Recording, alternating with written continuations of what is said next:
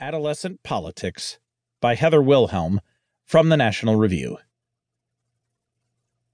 Rise, resist, raise your voice. If you had to guess which publication boasts these lines on its Twitter page, the resistance in question, of course, is to the presidency of Donald Trump, which would it be? Jacobin? The Nation? Perhaps the New Republic on one of its saltier days? Guess again. It's Teen Vogue, newly heralded as a brave and important voice in the